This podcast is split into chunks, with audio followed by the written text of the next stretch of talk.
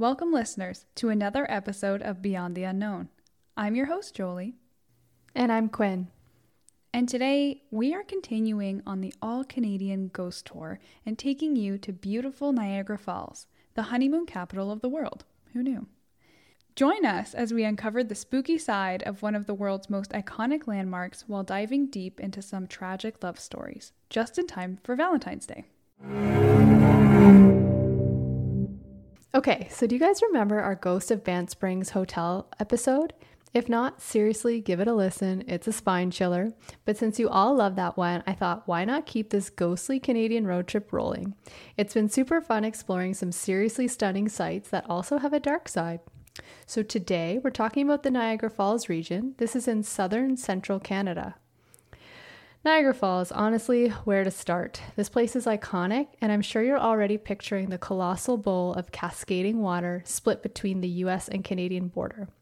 We're pretty biased, so the Canadian side is obviously way cooler. It actually steals the show. Sorry, American friends. I, honestly, I remember going there as a kid and just staring at the falls from this top level view and just being mesmerized at the smooth flowing water just before it glided over the rocks and tumbled into the turbulent, misty bowl of water and rocks below. I just stared at it. It was like the coolest thing I'd ever seen. I've never been. What? I've never been. Oh, okay, well, let's go because it's actually cool. The Canadian side is cool.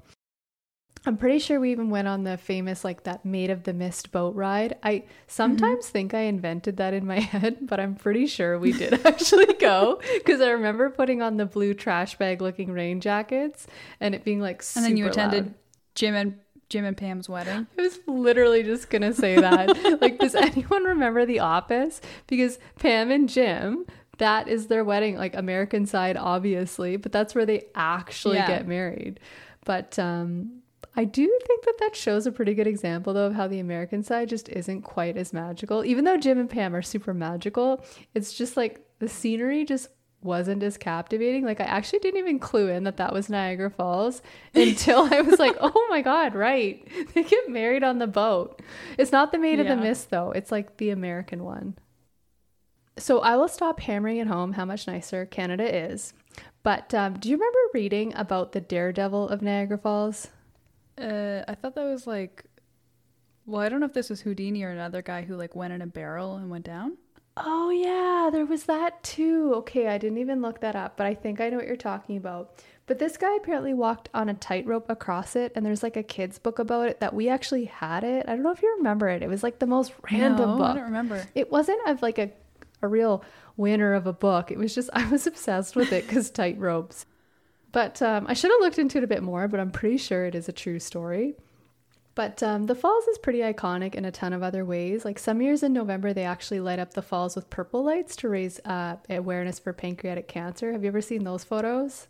No. Okay. I'm so sorry. Well, we'll throw that up in our social media, but pancreatic cancer is a cause near and dear to our hearts. So why don't you check that out later, Joe? yeah. So now, this iconic and historic site naturally is the scene for many tales, folklore, and yes, you guessed it, paranormal activity. Woo! So now that we've checked out the falls, we need to find a nice little B&B to stay the night. So hop in our 16 million dollar a day Canadian rental car and come with us to Brockamore Manor Bed and Breakfast. Yes, rental cars in Canada suck. Actually, all travel in Canada is very unnecessarily expensive, just FYI. So, Brockamore Manor was built in 1809 and was the luxurious home of Captain John Powell. John's sister Sophia resided in the manor as well and was frequently in the company of many of her brother's fellow armymen. One such man was General Isaac Brock. It is said that Sophia and Brock fell in love. Unfortunately, John and Sophia's father did not approve of the union. The young lovers didn't care and decided to get engaged secretly, Despite the lengths they went through to stay together, unfortunately, they would be torn apart when Brock was killed in the Battle of the Queenston Heights.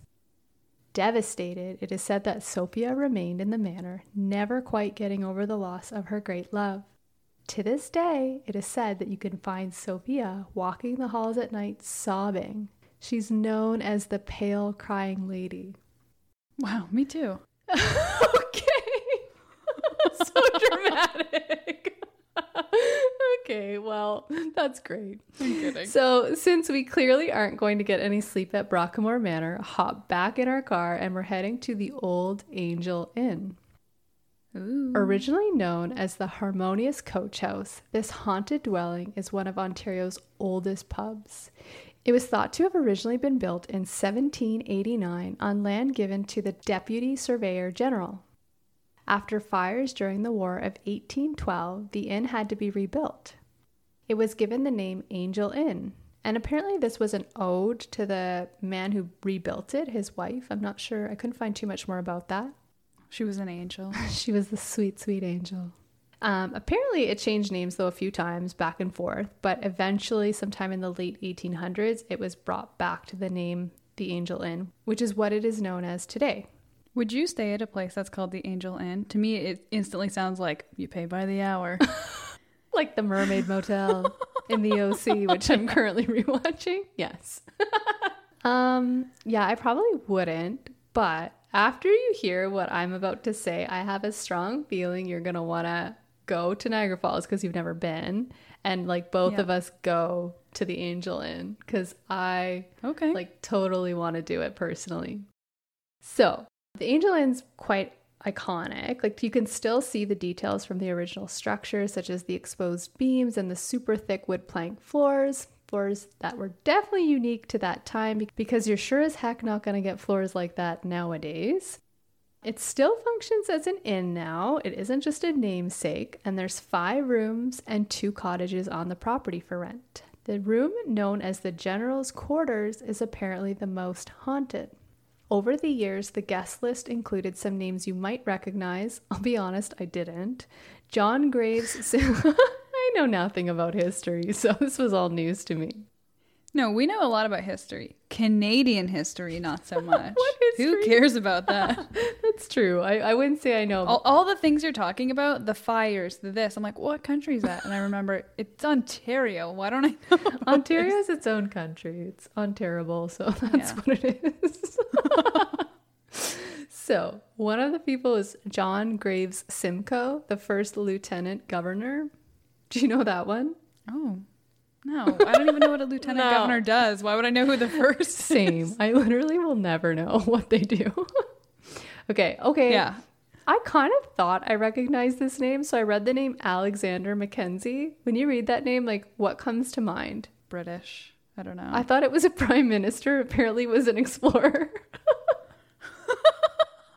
and then um, I kind of recognize this name, sort of like Prince Edward, the father of the future Queen Victoria. yeah, because of a whole province named after him. Oh, yeah, right. Right, Prince Edward Island. Cool, cool. yeah. Um, and Thomas Moore, the Irish national poet. I didn't know that one. Yeah. I, I don't either. Okay, well, get ready for a bunch more history about things that there's no way that you knew happened. So, just FYI. So, in 1813, the Americans invaded like the Ontario, like the Niagara region. Did you know that was a thing that Americans tried to invade us? Yes, because I knew that the capital was placed. Uh, yeah, I don't know why I know this. I know that the capital is uh, Ottawa, and although it's like a weird area, it was chosen and the parliament was built there because people were like, this is actually a really hard spot to get if the Americans invaded us. And then when they did, they couldn't, they didn't get to it or something. That makes sense. I want to point out how much of a pause you had before you said the capital of Canada. anyway. Yeah. I would have had. I used to think it was Toronto. So, oh god. Okay. So, a Canadian militia officer, Captain Colin Swayze, was supposed to join the British forces to push back against the enemies. Not wanting to miss his chance with the love of his life, Swayze decided to delay meeting up with the militia, and instead he hung out at the Old Angel Inn to wait for her. While he was inside, he could see the enemies drawing nearer. Panicked, Captain Swayze ran into the cellar in the basement. Down there, he realized there was no escape, but he did find some large wine barrels. So, with nowhere else to run, he hopped inside of one of the empty barrels. The Americans stormed inside. They went through the main floor.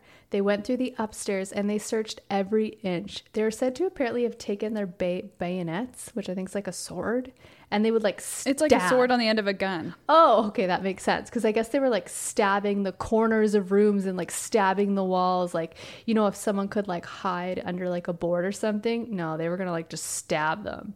Ugh. So they went down into the basement, into the cellar, and they searched again every nook and cranny and stabbed everything. Still no signs of Colin Swayze. So they then realized he was probably in one of the barrels. So one by one, they stabbed each wine barrel and then they killed Captain Swayze. Oh. Sadly, he died before ever getting to see his love again. According to the tale, Swayze walks the halls of the inn at night, still waiting for her to this day. It is said that if the British flag that flies over the inn is taken down, so like if they're cleaning or doing some maintenance, Mm-hmm. Captain Swayze becomes particularly aggravated. But if the flag remains high over the pub, he's pretty harmless. Stories include objects being moved over 10 feet, doors opening on their own, and even whistling heard when no one was around. I saw one person. And even like a barrel rolling around once in a while. I mean, I don't know about that specific, but very possible. oh my gosh. I actually did hear of one story which was like very specific where someone like in the male washroom was said that they were in a stall and then they heard someone go into the stall beside them. And then when they went out and like washed their hands and all that stuff, the stall was like open and there wasn't anyone in there. Ooh. I thought that was quite creepy.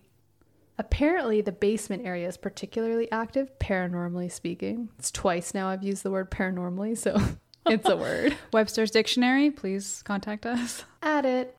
But that's the basements where the I think the men's washroom is. The reason I even chose to tell this story about Niagara at all was my mother-in-law, who's actually told me her own story. It wasn't her personally, but it was her brother that experienced it when he went to this inn himself. So I guess they stopped for like a lunch or a dinner and they were sitting at the bar. And after he was served his beer, it was set down on the bar top, which was like totally level, like, you know, as a bar top would be set your drink, set your meal. Yeah. And the beer just went flying across the room and smashed to the floor. Like no one was around. There was no wind. It's not near the door.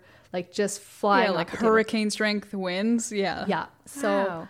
don't know if the flag wasn't like flying high that day, but uh, Captain Swayze was not happy. Wow. Yeah, super creepy. It's kind of Cool. cool. Your in-laws have the best like paranormal stories. I know. huh? Mike, Mike's family. Come on, let me know. Come on, help us out. No, I was like very surprised. I have a few leads from my mother in law that I plan on sharing with all of us. Yes, the inn themselves, like the staff actually update on their website pretty regularly about any new ghost stories. And there's one that Oh, I that's thought awesome. it- it's so cool. Like they even have like uh, links to certain YouTube channels of one guy that actually stayed the night in that really haunted room. I watched the whole thing. Like he had a few experiences, like some keys shaking and wobbling that weren't near like a radiator or something that would be moving.